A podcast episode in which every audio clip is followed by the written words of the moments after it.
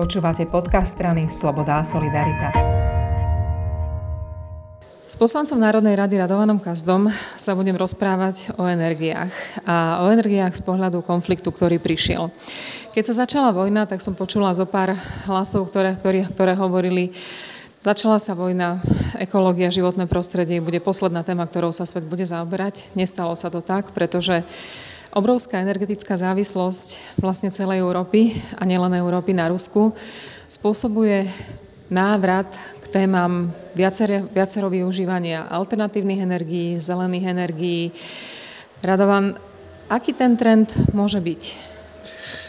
No, e, tá energetická závislosť je veľmi vysoká. E, netýka sa úplne celej Európy. E, tie skôr južné krajiny sú tak trochu menej závislé na Rusku, ale práve my postsocialistické krajiny, ale napríklad aj Nemecko sme veľmi výrazne závislé. No, situácia sa veľmi zásadne zmenila a my musíme veľmi urychliť procesy, tie, ktoré nakoniec už robíme aj posledné, posledné roky aby sme e, sa energeticky odpútali od závislosti e, na Rusku. V prípade Slovenska sa to týka hlavne e, plynu, samozrejme, a, ale takisto napríklad aj toho jadrového paliva, pretože slovenské elektrárne, respektíve Slovenská, Slovensko vyrába elektrínu zo 60%, myslím, práve z jadrových elektrární a to palivo je, to palivo je ruské. Môže byť aj od inakiaľ? E, to je práve dosť veľký technologický problém, lebo tých, e, tie firmy, firmy, ktoré ponúkajú takéto palivo, v podstate ich nie je veľa. V podstate to predovšetkým pre tie naše e, jadrové elektrárne, ten, toho nášho typu, tak vyrába naozaj len ten ruský dodávateľ. Robili sa už nejaké technologické postup, pokusy s firmou z Ameriky, ktorá vie nejakým spôsobom pripraviť takéto palivo. Eh, ale zatiaľ teda naozaj sme závislí aj na tom, hlavne na tomto teda, iba na tomto palive eh, z Ruska. Ale tento, ten, túto otázku chcem otvoriť aj na najbližšej energetickej komisii, aby sme sa porozprávali o tom, aké sú vlastne možnosti. Na Slovensku nie sme úplne ani veterná, ani slnečná krajina, čiže zelená energia je asi dôležitá, ale bude naozaj pre nás vážnym hráčom, alebo pre nás cesta táto? No, to je správna otázka. Zelená energia, budeme musieť ju samozrejme ešte oveľa viacej zvyšovať, ten podiel zelenej energie, ale zelená energia nie je zatiaľ technologicky e, riešením kompletným pre e, dodávanie, e, dodávanie energie. Jednak je, jednak je kolísavá eh, a jednak eh, nemáme zatiaľ takéto technologické možnosti vyrobiť tak strašne veľa tej energie. Čiže áno, jednoznačne, bude tu, bude tu rastúci tlak na to, aby sme zvyšovali ešte viac podiel obnoviteľných zdrojov energie, ale na druhej strane otvára to opäť otázku, a tá sa už v Európe znovu otvára, že či sa nevrátiť e, žiaľ teda aj k uhliu.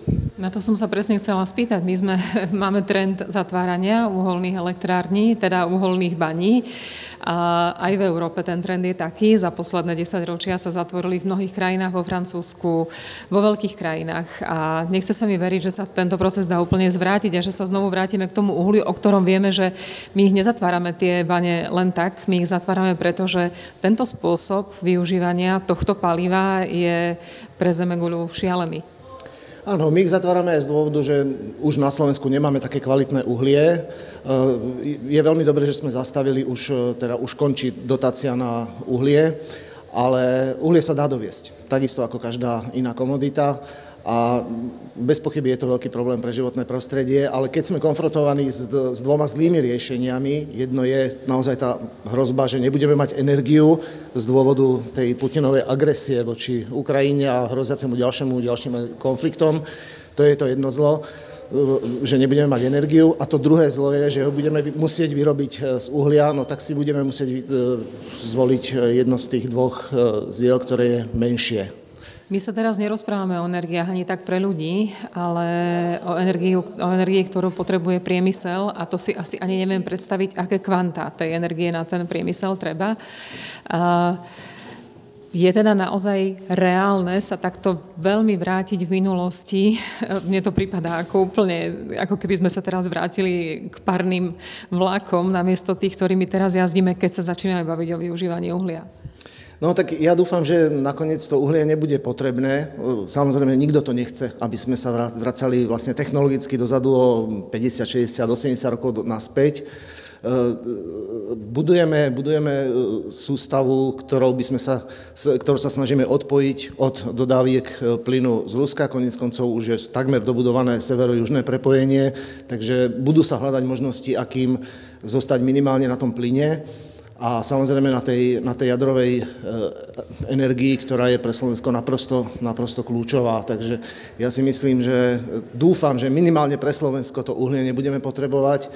Neviem, ako budú riešiť e, svoje problémy ďalšie krajiny, ale e, snať u nás sa to podarí vyriešiť týmto spôsobom, že, budeme, že sa nám podarí nájsť prepojenie na predovšetkým ten plyn. Úžasné ako tie energie celý svet spájajú. Ďakujem veľmi pekne. Ďakujem aj ja.